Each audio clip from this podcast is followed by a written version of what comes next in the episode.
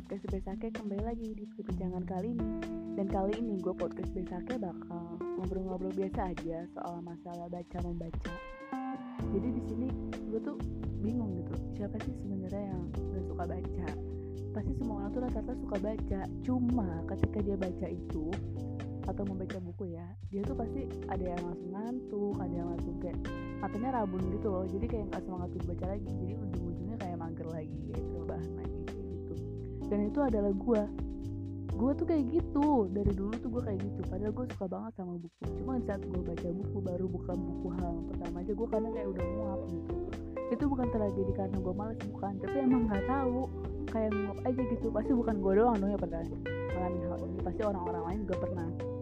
Dan kenapa dulu gue baru sadar, kenapa gue harus bisa rajin baca itu di semester-semester ini, semester-semester dulu atau dulu-dulu lah gue waktu masih jalan sekolah. Gue tuh kayak malas banget baca karena itu akibat ngantuk yang secara tiba-tiba datang dengan cepat gitu. Coba aja kalau misalnya gue dulu rajin baca, pasti otak gue tuh sekarang lumayan lah pinter gitu. Ketika ditanya sama orang, gue lumayan paham gitu, lumayan ngerti. Walaupun sekarang gue kalau misalnya ada orang nanya juga gue kadang ngerti sih, cuma karena itu gue pura-pura bodoh gitu loh.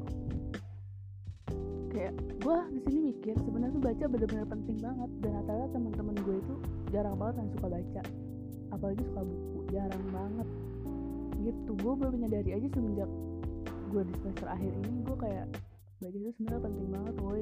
Gitu gue dari dulu lagi baca supaya gue tuh bisa lebih menambah wawasan lagi kayak gitu.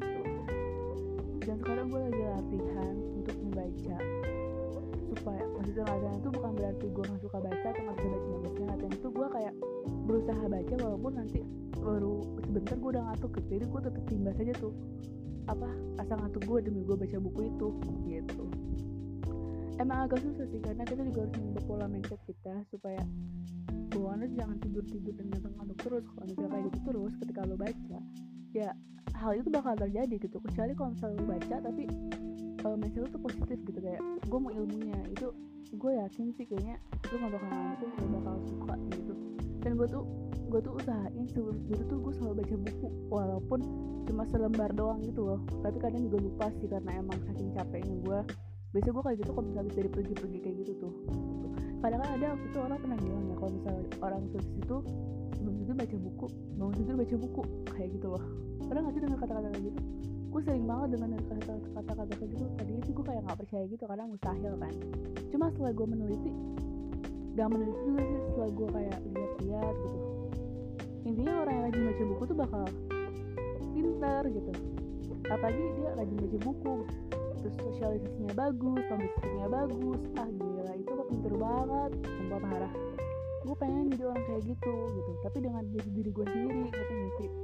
Ya tapi namanya step by step, itu lama juga bisa gitu ya. Kita sebagai anak muda semangat baca aja lah, semangat cari ilmu pengetahuan, semangat belajar, banyak apa ya kayak aku sama ilmu lah, bukan aku sama makanan ya, aku sama ilmu gitu. Karena kan kalau ilmu nggak bisa dibuang, tapi kalau makanan kan bisa dibuang nanti kalau lu BAB ya nggak gitu.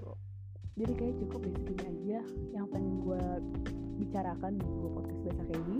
Semoga kalian suka dan enjoy saat mendengarkan. See you, bye.